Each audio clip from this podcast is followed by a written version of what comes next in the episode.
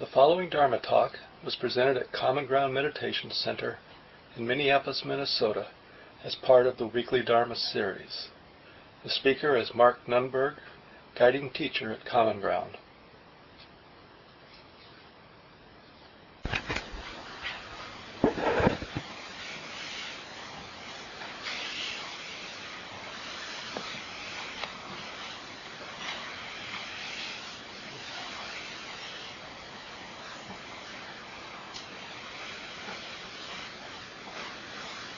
Maybe a little lower on this left side there.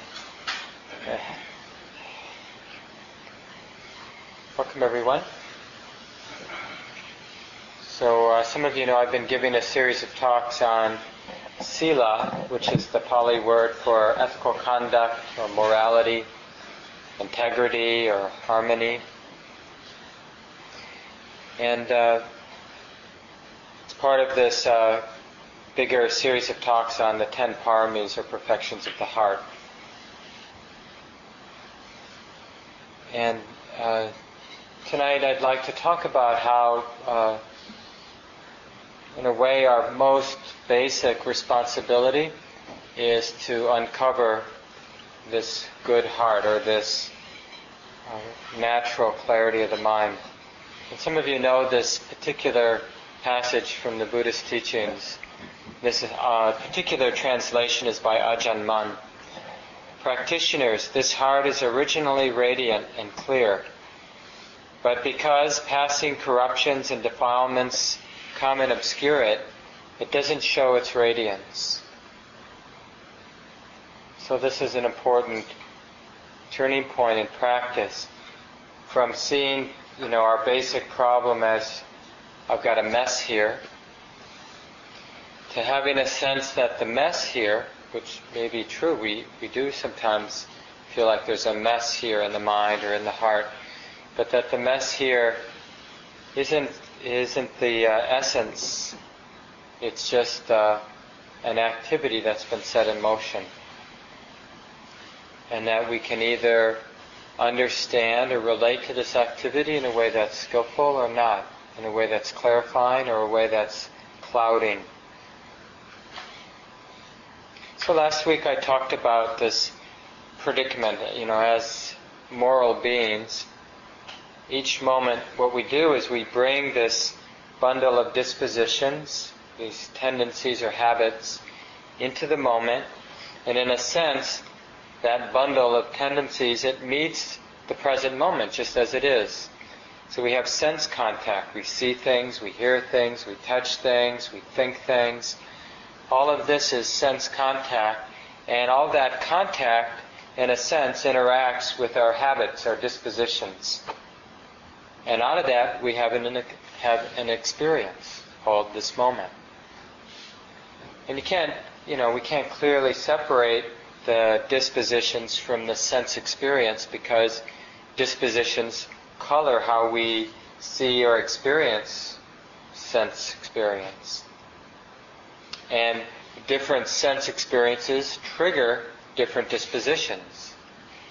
If I have a lot of unpleasant sense experience, those unpleasant sense experiences are going to trigger certain dispositions, habits, right? If I have a lot of pleasant experience, that's going to trigger different kinds of tendencies or dispositions. But in any case, we have this coming together the dispositions, the sense experience, and out of that we have different intentions arising in the mind or arising in the heart. Different impulses, or you could even say about two moments. Before we actually think something or say something or do something, there's a about to moment in the mind. And our job, you know, as somebody who wants to live a wholesome, a happy life, is to begin to pay attention. I mean, often we'll notice down the road if we've done something unskillful. You know, we notice as we're going to bed at night, we've got this yucky taste in our mouth from some interaction that we had hours earlier. And, you know, we can then, in hindsight, we can somehow get ourselves back remembering that moment where we saw that person or this person did something to us and it triggered a bunch of our dispositions or habits, and we acted them out. But that's in hindsight. There's not so much we can do except, you know, feel what's left over from that from that moment. So in a way, we're moving the, the skill and practice is moving the reflection from reflecting in hindsight to reflecting in the moment to reflecting even before we speak, before we think, before we act in that about to moment at the level of intention. And of course, in any moment, there are many intentions. Some are quite uh, weak. You know, often the strongest intentions in the mind in any moment are ne- aren't necessarily the skillful intentions. You know, it's just a matter of our programming or our conditioning. So some of the most wholesome intentions are very subtle, quiet, and the very unwholesome intentions are really loud. And if we're not mindful, we're totally oblivious to the quiet intentions. We think all the impulses we're aware of are the unskillful ones, and we, feel like those are our only options, and we act them out.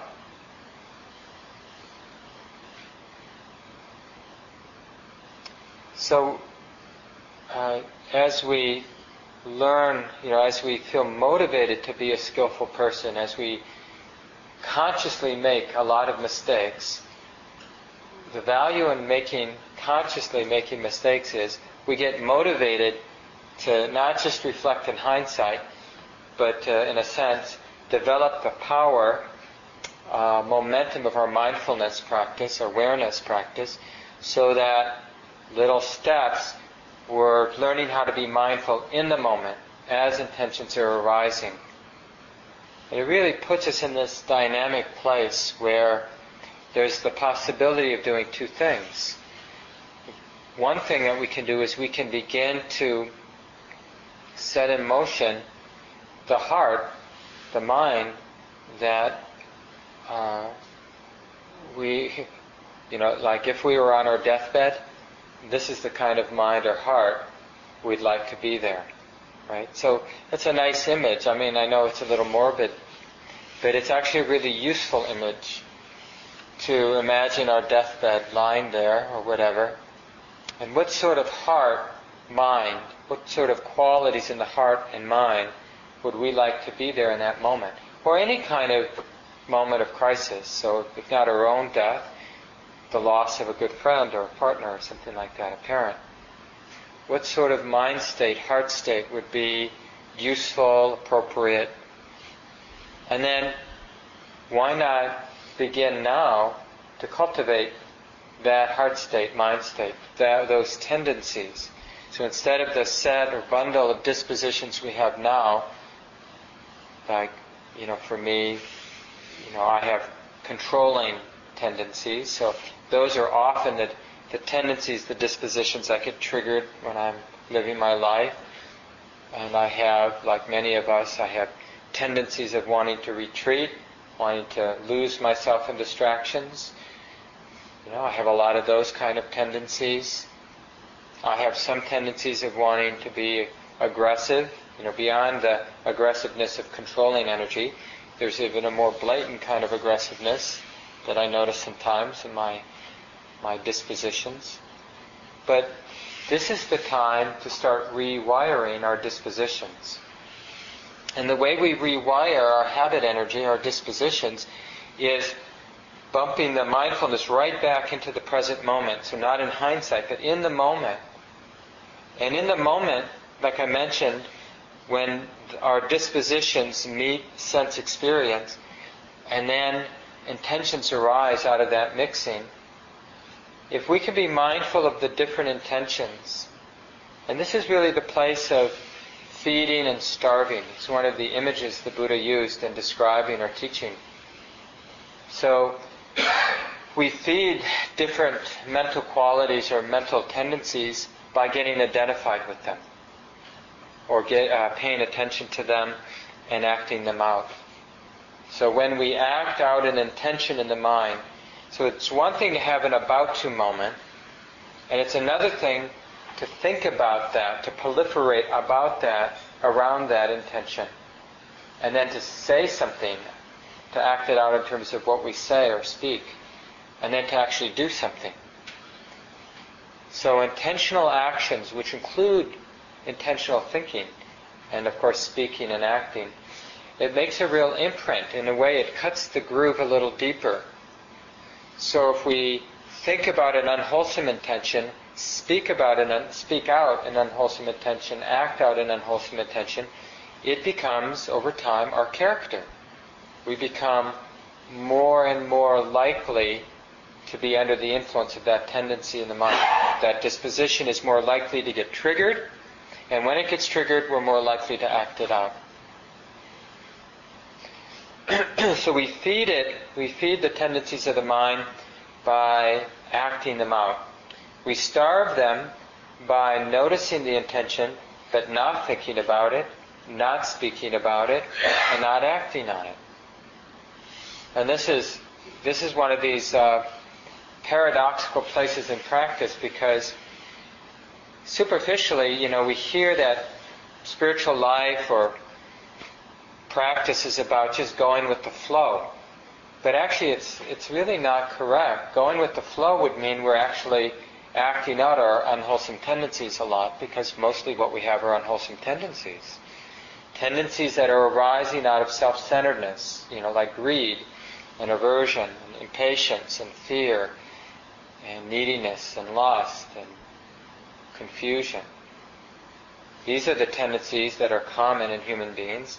And so going with the flow would mean acting them out, reinforcing them, that those tendencies would just get stronger and stronger. So there's a lot of this friction, this wholesome friction in practice where because of the dispositions meeting the sense experience, the contact in the present moment, those unwholesome tendencies get triggered, intentions, unwholesome tendencies arise. But because there's this wise awareness, this mindfulness there, well, notice this is an unwholesome tendency, unwholesome intention. We can't make it go away. That would be a kind of violence to want to get rid of it. But we can be aware of it without proliferating around it, without speaking out of it and acting out of it. And this starving is a kind of friction because the thing about intentions is, like I mentioned, another way to say that word is the about to moment. Intentions want to be thought about, want to be spoken about, you know, acted out as words and actions. So to not do that, to be present with it, but to not act on it, is a kind of friction. There's some heat that comes up. I'm sure you've noticed this at times where you're inclined to do something, but you know better. So, in a sense, you're refraining from doing what you're inclined to do. And it creates this heat in the system. But we can learn to trust that.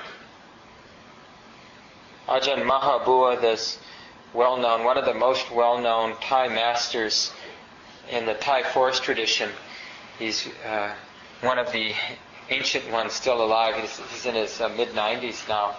And uh, very famous in Thailand. You can actually, at least in the past, you could watch a podcast of his morning Dharma talk in Thai.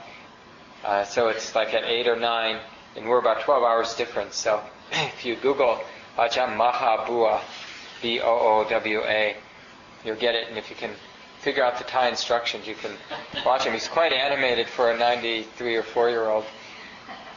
And uh, he has this wonderful book you can read online if you want or download, A Life of Inner Quality. And in there, he, he talks about something that's pretty common in Buddhist monasteries in Asia, Asia, which are the life and times of the dogs um, that just tend to reside there. And then during certain times of the year, of course, the dogs go into heat. And it's uh, really messy. I was meditating once in, in uh, Burma, and uh, it was that time of year. I think it was late, maybe late August, where it got really bad. You know, and it lasts for a month or two. Maybe some of you know that nowadays most of our dogs are spayed or neutered, so we don't see this as much. But they basically lose their minds for a period of weeks, and uh, and they have no impulse control. So Ajahn Maha Boowa uses this like this is what it. I mean, we already have some of that wisdom in the moment where we're able to notice that this impulse is not skillful. So it's really a matter of heightening that. And we can be motivated because we know what it's like when, for whatever reason, because maybe we're under the influence of drugs or alcohol or just under the influence of a, a lot of strong negative dispositions have gotten triggered because of certain life situation. And we know what we're like. We're like a dog in heat. And, uh, you know, he describes dogs in heat, they don't worry about being fed. They don't worry about being near home. They're, they're, they're sort of that, a lot of that survival mechanism is sort of suppressed and the desire to reproduce is front and center. And common sense of just like surviving and not creating problems disappears from their mind. And of course, they get injured. They're always fighting with the other dogs, or the females are totally uh, beaten up in just the act of copulation. And I mean, it's just amazing to see uh, the sort of activity of copulation while fighting off the other dogs. And just uh, sort of constant uh, attention the females are getting and just how oppressive that is. I mean, talk about sort of an obvious experience of suffering. And especially, you know, I was in a pretty sensitive space, sitting there. The, the place where they practice in this particular monastery is just this huge screened in porch. So it's like 25 feet high, but it's all screened. And then right around the perimeter of this big screened in room, it's pretty big because they do walking practice in the middle, uh, they have a little platform where you sit. So you're sitting right next to the screen. So the dogs would be just a few meters away doing their thing. Kind of. Not so easy to meditate.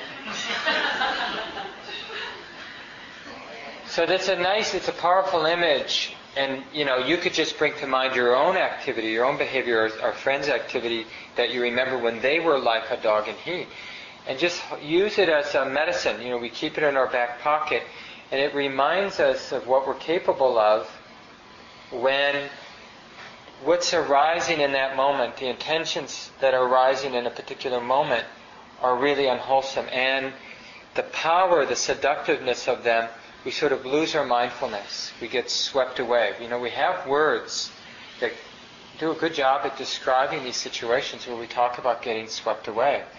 And this is a term that they used all the time when the Buddha was teaching. The whole uh, description of our human condition was being swept away in a flood.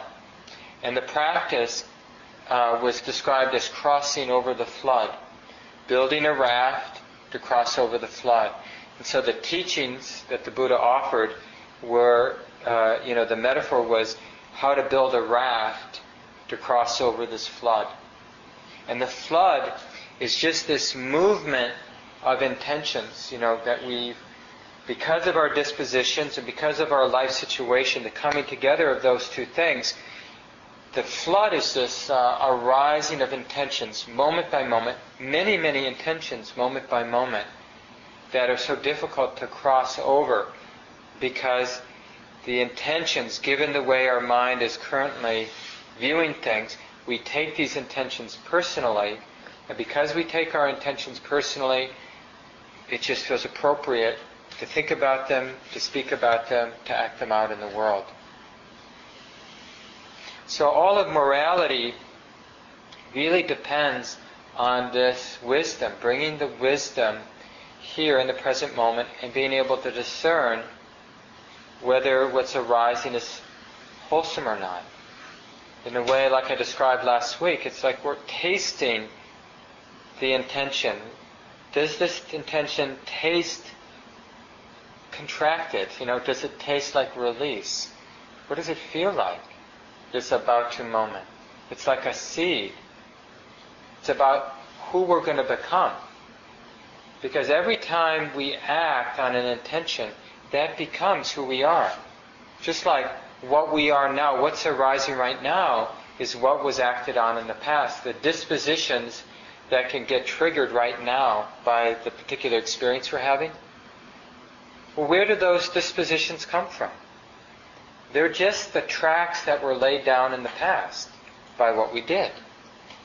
So the tendencies in the mind are just the grooves that were cut by what we thought, what we said, what we did in the past. So the rewiring is to starve the unwholesome intentions and to strengthen the wholesome intentions. This is the initial part of practice to do this work.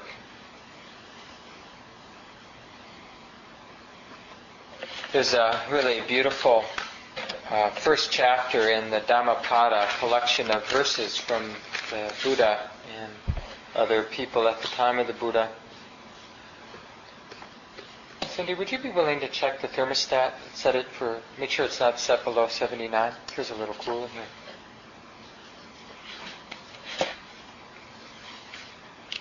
So the chapter is called Dichotomies, and it's really putting things in this contrasting way between wholesome and unwholesome. All experience is preceded by mind, led by mind, made by mind. Speak or act with a corrupted mind, and suffering follows, as the wagon wheel follows the hoof of the ox. All experience is preceded by mind, led by mind, made by mind. Speak or act with a peaceful mind, and happiness follows like a never departing shadow. He abused me, attacked me, defeated me, robbed me. For those carrying on like this, hatred does not end.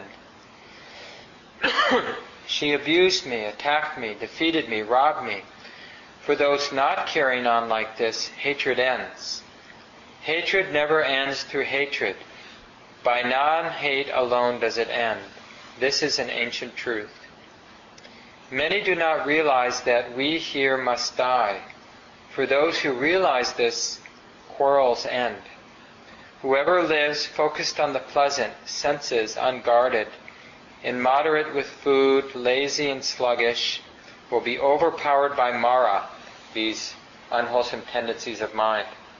As a weak tree is bent in the wind, whoever lives focused on the unpleasant, senses guarded, moderate with food, faithful and diligent, will not be overpowered by Mara, as a stone mountain is unmoved by the wind.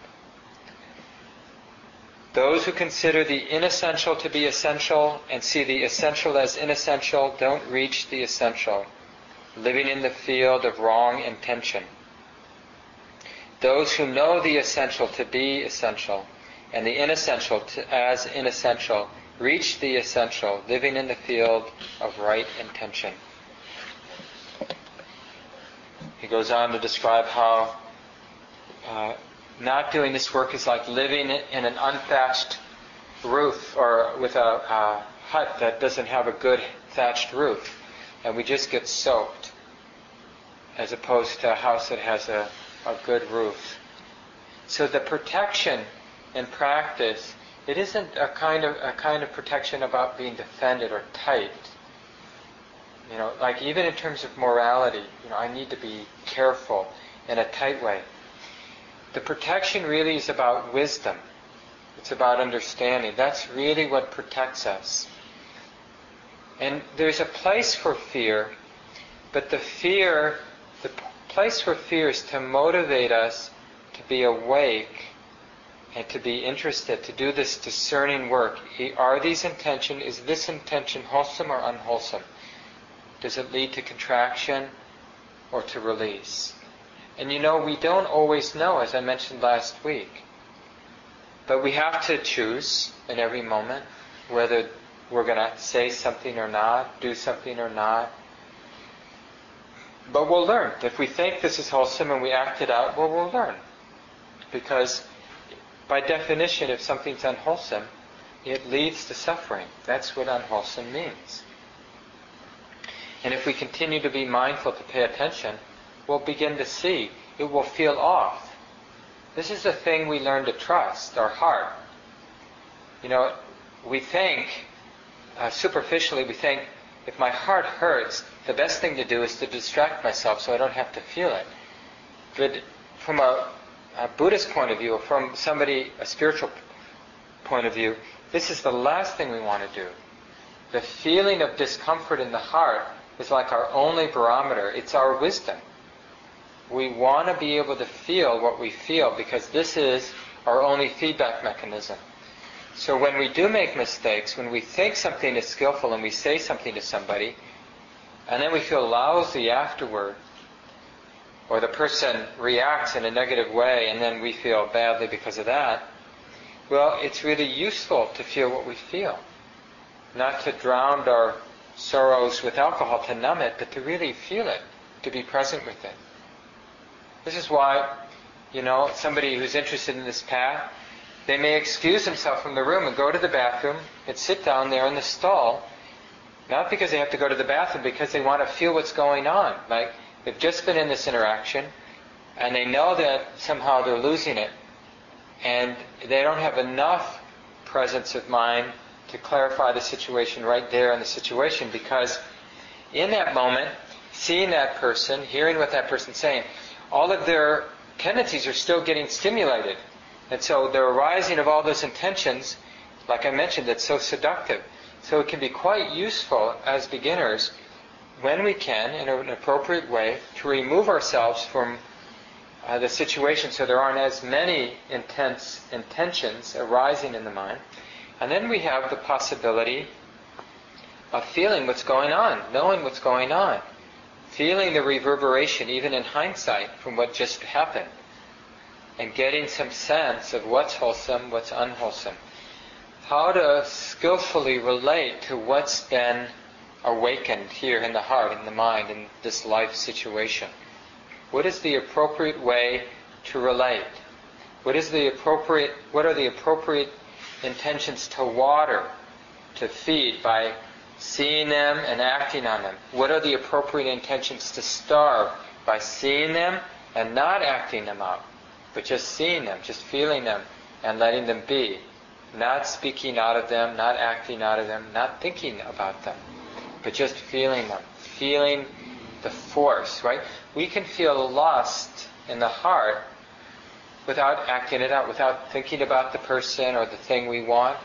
We can feel the desire without thinking about it, without saying anything about it, without doing anything about it. And eventually, it goes away on its own. But the, when we're focusing on the content of that desire, oh, that new electronic device, if only, you know, when we're focused on the content, then it feels like that pain in our heart won't go away until we get it. But when we focus on the pain itself, we realize this is nothing to think about, nothing to speak about or act on. This is a contraction. It's like that little sign of Monopoly, you know, the card, go directly to jail. It's like when we look at it directly, we realize this goes directly to hell if we act on it, if we believe in it if we get identified with it. So we're willing, we can't get rid of it because it's a natural thing. It isn't ours. You didn't ask for that intention to arise. We can't ask for that intention to go away. But it will go away on its own if we starve it by seeing it without identifying with it. See it as a natural arising.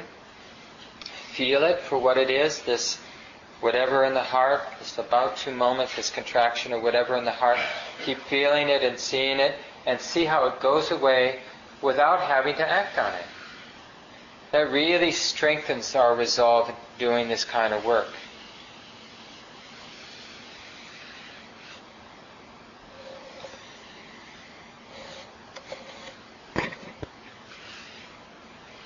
So I mentioned there are really two ways to take care of our heart to cultivate a good heart. One is this very uh, steady rewiring, redevelopment uh, of the heart through what we water, what we starve. It really changes the heart over time. But the other more profound way is the more we do that work of seeing intentions in the mind, not being confused by them, developing the, uh, noticing that wisdom, giving the opportunity for wisdom to discern is this a skillful intention, is it unskillful intention? Just being present in that moment to moment way with the qualities in the heart. The more we see that wisdom does this work on its own. We don't have to get identified with that work of discerning the intentions. Just being mindful is enough. We don't even need to take the wisdom work personally. Like I have to figure out is this a wholesome intention or is this an unwholesome intention? And that avenue leads to deeper insight, which is this whole path of purification, of purifying the heart, or of changing the dispositions in the heart, that all of that is happening on its own. So it's like this uh, experience of being free before we're perfect. Sometimes we think the spiritual life is about being perfect, like having just perfect dispositions. Only kindness, only sweet smelling mental qualities arise in our heart, you know, kindness and joy and generosity and gratitude and patience. And, you know, we have this sort of sentimental idea of what the spiritual path is about. Of course, there's some real truth to that. And this is, in a way, we do a lot of the work here in this process of purifying the heart. But that's a burden. It's a burden to have to keep purifying the heart. It's a burden because there's a lot of impurities in the heart. And there's a way to uh, more profoundly transform how we do that work of purification, which is this glimpse that it's all happening on its own. Doesn't mean we're done. Doesn't mean that we don't have any more unwholesome qualities in the heart. But that it means that whenever the unwholesome qualities arise, there's less and less of a tendency to take them personally. So my controlling nature might arise, but now, over time, more and more quickly, I see that tendency to be controlling as an impersonal force in the mind. Not personal. It's not Mark who's controlling. It's just a tendency that's gotten stimulated because of a particular situation in the moment. And now there's this force in the heart or in the mind, and it's like this. And that's all. Because just seeing it for what it is means that wisdom's going to work with it in a particular way, which is to see it and not act it out. And it really releases the weight of being an imperfect human being. So we begin the spiritual life with some recognition that we are an imperfect human being, and it isn't healthy being an imperfect human being, meaning be a human being with certain unwholesome dispositions. And so we set about cleaning up the shop. Okay, being an imperfect human being hurts. I don't want to hurt, so I'm going to figure out what to do about that. And that's this sort of paying attention in the moment, beginning to discern the qualities of the intentions in the moment. But in that work, like I've been describing, we want to continue to recognize how impersonal, how much that work is really the work of nature, that wisdom itself is a force in nature. It isn't personal. And it's more about getting out of the way and letting nature do its work. Once wisdom has been set in motion, once this habit has been established to be mindful, then it's really about getting out of the way. It doesn't mean we don't make mistakes, but when the mistakes are made, they naturally lead to seeing the unwholesome consequences of the mistake. That's what a mistake means. Something that leads to unwholesome consequences. And then that gets just fed back in. Because of the mindfulness, it corrects itself. And then life becomes a lot lighter. Less of a burden of being an imperfect person who wants to be perfect, to just natural conditions unfolding naturally. And the lightness of that. And the feeling of wholeness that comes from not having to be the bad guy who needs to be the good guy, wants to become the good guy. And just less judgment of others because we understand that everybody else is also these natural forces unfolding naturally. So I'll leave it here so we have more time tonight than last week to hear from each other. It'd be really nice for people to reflect and speak up about what you've learned in your own life. You know, how you've, in different places in your life, learned to bring the attention into the present moment and to see the different intentions or about to moments and to begin to tease out what's skillful, what's not skillful, and how you learn to restrain yourself from acting on the unwholesome tendencies, even though they might have a lot of momentum or power, and how you learn to cultivate the wholesome tendencies to deepen those tendencies, and maybe even how that work is feeling more natural and effortless over the years. Or any questions that you might have about the talk, or any messes that you're still getting yourself in, because we learn a lot from those, especially sharing them with each other. So, what comes to mind? Yes, Tom.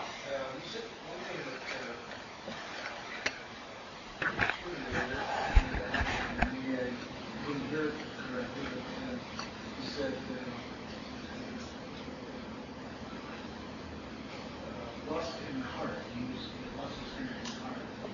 And uh, that's part of the body. Could you say that last part again? A little louder. Is it embarrassing? Part of the body that I thought my lust was part of. Oh. Well, uh, first of all, the mind. First of all, the mind and the body. You know, when the more we look, the more we realize they reflect each other. So, you know, there are energy centers, and, and here's the thing about the mind and the heart. We in the West have this deep habit of locating the mind behind the eyeballs, but that's just a habit. The mind isn't in a particular place. Like, what is the experience of the mind? I mean, right now we all have an experience of the mind. Does it have a location, your mind?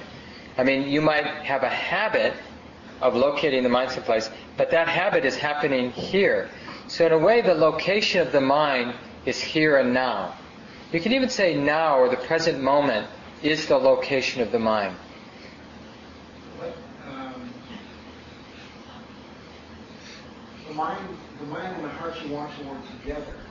Well, they're really the same thing in the way that I've been talking. they are the same. Yeah, yeah. Oh. Just two words. I use both of them just because some people, it, it helps to bring them together. Whatever you've separated the mind and heart into, it, I think it's useful to bring them as together as one thing. I mean, there are different qualities of the mind or different qualities of the heart. So I'm not saying that it's a, a uniform thing, but I'm not sure it's useful to separate the mind and heart out. Why, why do we do that? What value is there in doing that? hmm What else comes to mind? Yes, Liz. Was this talk recorded Wednesday? No, it's recorded right now. Okay, good, because I kept making notes, so. Yeah, yeah. Usually Sunday nights is now the night I, I record the talk. So the talks are given first Sunday morning, Sunday night, and then last on Wednesday. So it's a different rhythm than before. Okay. Um, I just moved in with my sister a few weeks ago, and, you know, I definitely recognize strong intentions because, um, you know, we haven't lived together since we were teenagers. So I, I like to control what she thinks and how much she thinks about things and how she, you know, and, and so this talk has been very helpful in recognizing the about to do, trying to recognize the about to say or about to do um, intentions. Yeah. yeah. So anyway, I, I really appreciate this talk tonight. I, I want to put it to use. Thanks, Liz. Yeah, and to be really forgiving in that moment because, you know, the force of our dispositions, you know, it's really strong. And we have to respect the force of our conditioning and be really patient with this work and just be willing to do it again. Wherever we catch it, if we catch it down the road in hindsight, like this happened, oh yeah, this got triggered, this arose in my heart or mind, I acted it out, now I've got this mess with my sister. So even if it's in hindsight, just to begin there, you know, to reflect there. So what's alive in the heart now? Maybe shame, or maybe guilt, or maybe wanting revenge, or whatever. And then just to start there again, okay, is this wholesome or unwholesome? And it's really okay to language it, like to ask yourself these questions to help focus the attention right at the heart or right at the mind, like what's arising, what's alive, what's been stimulated here in the heart right now. And is it wholesome? Does it have the flavor of contraction or un, or uh, release? Wholesome or unwholesome? Yeah, Jenny. This is something I've been working on quite a bit. Um, it was interesting when we went to the retreat, Stephen Kama had the, the term Dharma duct tape, which I thought was really good. You know, when you catch yourself, you're about. You Dharma duct tape. But the thing that, that I probably have the most struggle with is, um, and maybe it's, is, is the idea of, you know, when you're putting on that Dharma duct tape, you're sort of, in some ways, you're stuffing your emotions. Mm-hmm. Um, and you're not allowing what you think needs to be said um, to make, and, and again, it probably gets back to your uh, attachment to your, to your own worldview, you know. But I think that's the hardest thing is, is kind of letting go of that stuffing and feeling and just feeling what it feels like to know that what you're about to say is going to be unskillful, so you don't say it, but not being so attached to it that it like consumes you. It's like, okay, I'm not saying it, but it's just going to kill me. Yeah, yeah, yeah. you know, if I have to stuff my emotion, it's a, it's a Yeah. practice. Yeah, and it's a really good point because, of course, we don't, it's not healthy to stuff emotions, ultimately. But it's also not healthy to run into the street without looking. So, and, and as a parent, we'd be very happy to wrestle the kid to the ground before he or she runs into the street. And that's, sometimes that's what we're doing with the mind too. We're like diving to tackle it before it does something stupid. And if, of course, it would have been better to catch it, catch that tendency to act unskillfully much earlier, so we wouldn't have to do the full body tackle. we could just do a, just a little extinguishing because it's just in that bud stage, you know, and then just a just a simple noticing, oh, this tastes like aversion, and just letting it go would have been enough. But if we've been watering it, and so that that intention has some strength, then it is like it takes a powerful tackle to keep ourselves from doing something, and it does have side effects. But hopefully, the side effects are much less than if we just let ourselves speak or act out what we're inclined to sp- say or do. Um, so that's about getting closer to that first moment and beginning to catch right when the mind is under the influence of a narrow sense of self. And then, because when the mind is under the under the view or living out of the view of a narrow sense of self, then it's it, it's always motivated by greed, hatred, and confusion. The confusion that is that narrow view, and we we almost start to have radar or a kind of a deep, subtle intuition when we're there, and to know, you know, basically anything coming out of there needs to be stopped, and because it, it's just all bad. And on the, if we look at it on the surface, like what the story says, it's so compelling to act it out because the self-centered stories, by definition, are compelling because we get rid of all the ones that aren't compelling. The only stories we repeat in our mind are compelling. And as soon as they're not compelling, we find one that's compelling. So, I mean, this is the great thing about retreat is we realize that even the compelling stories after the hundredth and tenth time are not very compelling, and we they lose their charm, you know. And we're willing to do this work because the stories don't seduce us. Well, you feel how it feels. Yeah. And this is a paradigm shift where we realize that instead of paying attention to the stories we have about our life situation, we pay attention to the heart. I'm pointing here, but you know, it's not just this location, but it's the location of the here and now, and whether this here and now is uh, is under the influence of some contraction or the flavor of release. Like, does the do the intentions or the predominant intentions are they about contraction leading towards contraction, or are they leading toward release? And really learning to sort of uh, live and operate with the language of dukkha and non-dukkha, suffering and the release of suffering, right here in the moment, not sort of you know, sometimes people think of when the Buddha talks about suffering and the end of suffering, he's talking about cosmologically, you know, I'm a suffering human being. Sometime after another hundred thousand lifetimes of good practice, I'll be a non-suffering human being or who knows what. But it's really moment to moment. Like moment to moment, suffering or no suffering in the heart. That's what we're doing. And it's like a, a different orientation from the content of our lives, the story of our lives, or the moment, to this inner work of is the heart contracted or released? If it's contracted, then wisdom naturally is full of care, like, whew, contraction, be careful. Don't say, you know, Dharma duct tape, you know, don't speak, don't act, until you realize, you know, until this this sort of tendency to act out of greed, aversion, or this narrow place falls away naturally on its own.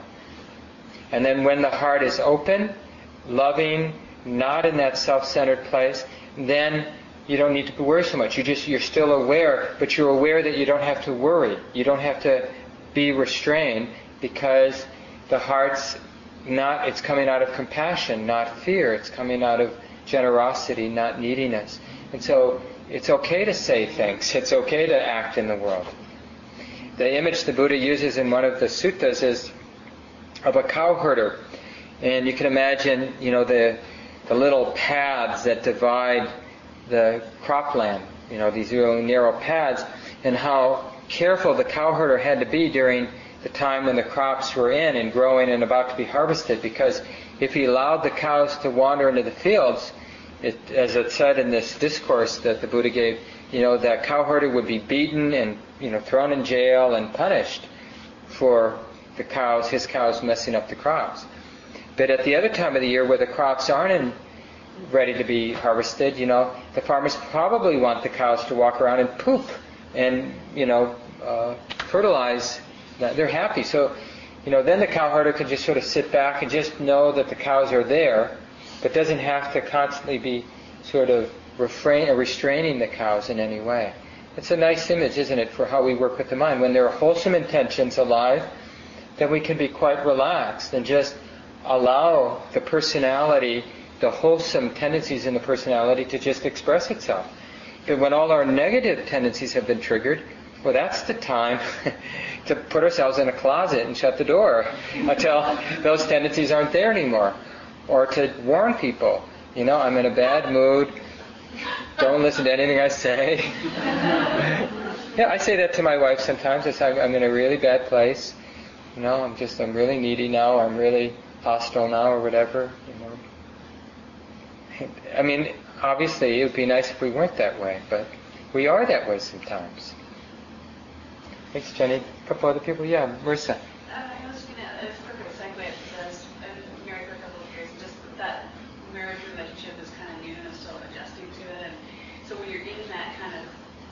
Very rare, just the two of you, and maybe you don't really want to give in. I mean, even if it's a stupid argument or whatever. I'm just wondering how that might, how I mean this fits into in the moment. Um, like, you know, even if I said, well, I don't really think I should talk about it right now, but the person knows you so well, and they're like, well, what's wrong? And they keep pushing you to go where you don't want to go. Mm-hmm. You know, and have you, and he's a great person and everything, so I don't want to, but, yeah. you know, I mean, um, I don't know, it's just kind of that power relationship, like you also know, well, I should just back off this, but but I can write and I want to keep being. I mean, I'm just wondering if you have any. Yeah, it's all about becoming more and more subtle right in that moment, and you know, whatever it is that's arising in your heart will tell you exactly what you need to know. It's the not seeing what's going on in the heart that keeps us missing the point and saying things and doing things that we later regret. So it's all about noticing. So when um, you know whatever the part, let's say whatever the partner does to get us to do what we don't want to do, what we later realize we shouldn't have done, but that's just another trigger. So remember, it's always the two things coming together. It's the life situation, what we're seeing, what we're hearing, what we're thinking, what we're feeling in our bodies. That's coming together and interacting with all of our dispositions. So when you're when a partner says something to us or has certain body language, some part of our dispositional bundle gets stimulated, gets activated, and arises. And the, the thing is, when the out of that interaction, what arises by definition is seductive. So we have to learn not to be seduced by what's arising in our heart or what's arising in our mind. But just to see that it's just a force in the mind that's arising in the present moment. Oh, it's just this feeling. It's just this impulse. It's just this inclination. we don't have to take it personally. But if we take it personally, we're going to feel compelled to act it out by saying something or just thinking about it. Even that's acting it out. But if we just see it as an impersonal force that's naturally arising due to this intermixing of causes and conditions, we can have a more spacious relationship to. Because we know it's here because of this interaction. It will be here for a while. Eventually it won't be here. And if I can just remain resolved to see it, to see it, see, we don't want to lose our attention because if we lose our attention, eventually we'll just act it out. So we have to stay mindful of it, but not acting it out. And really developing that resolve, like, it's okay. And that will also teach us like whether we should leave the room or what we should say that would be appropriate to the person so that because there is some control we can exercise about this intermixing. We can leave the room. We can explain to the person, when you do this, this arises in me. Is there, and then make a request. Would it be possible for you not to use that kind of language? Or would it be possible for you not to ask this of me right now? Is it okay if we put this off until tomorrow?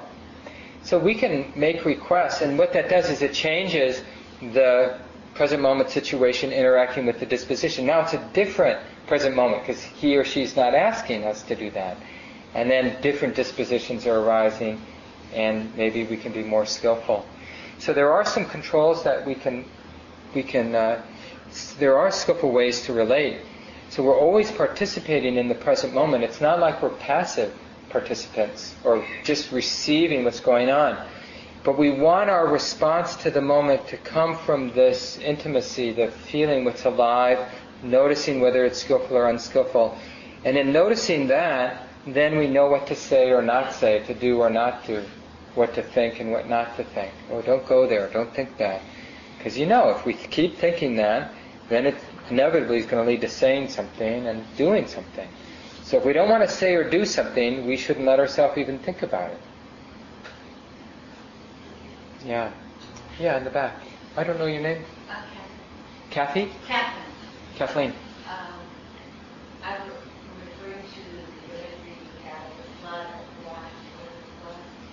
And, um, I guess from what I've read, that, um, the flood is our lesson, and, and yet, to be skillful is the raft. But for me, I keep having this, I guess, confusion or frustration with feeling like the raft is really my escape from the flood. Because I really want to escape from the flood because it's overwhelming me. Mm-hmm. So you have this image of, of skillfulness with the raft, but the raft really becomes uh, a way to escape what is your lesson or what is the Yeah. supposed to be.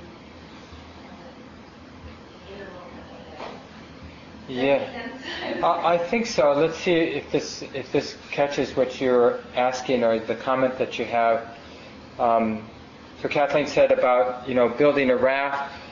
Uh, it really comes out of wanting to escape the flood, and and I think that's true. Initially, when we take up spiritual practice, we're taking it up as an ego being, as a self-centered person who's overwhelmed by life, is tired of being overwhelmed by life, and we want out. I mean, not necessarily out of life, but we want out of our suffering.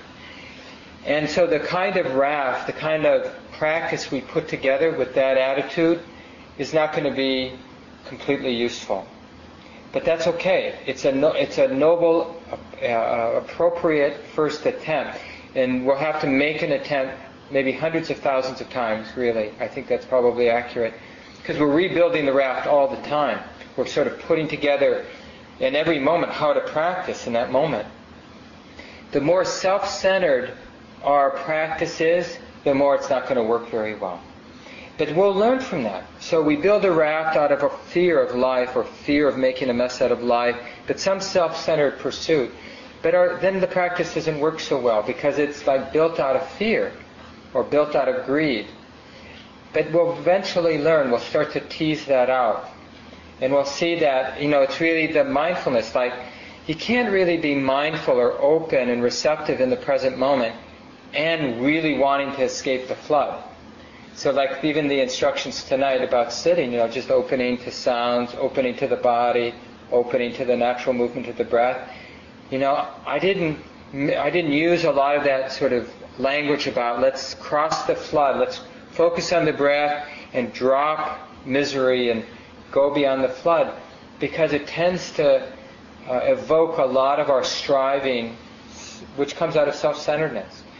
Instead, often the language we use for ourselves in sitting practice is to cultivate a receptive, a non-judging, non-attached, non-identified way of being, a receptive way of being. And you see, this is a good way to build a raft. Because what we're doing is we're cultivating a clarity without expectations and without an agenda. This kind of clarity is the raft that does the right work because what it does is it sees the problem.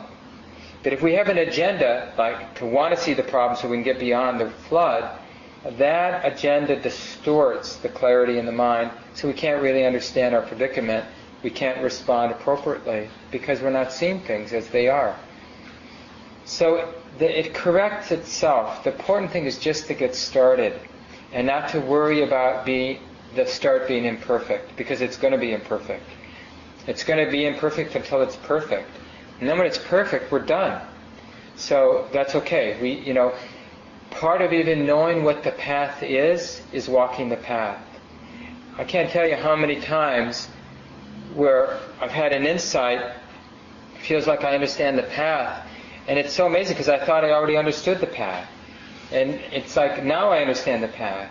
So eventually we have a lot of humility that well we understand the path and we're also confused, but of course when we don't know how much we are confused. Because if we did, we wouldn't be confused.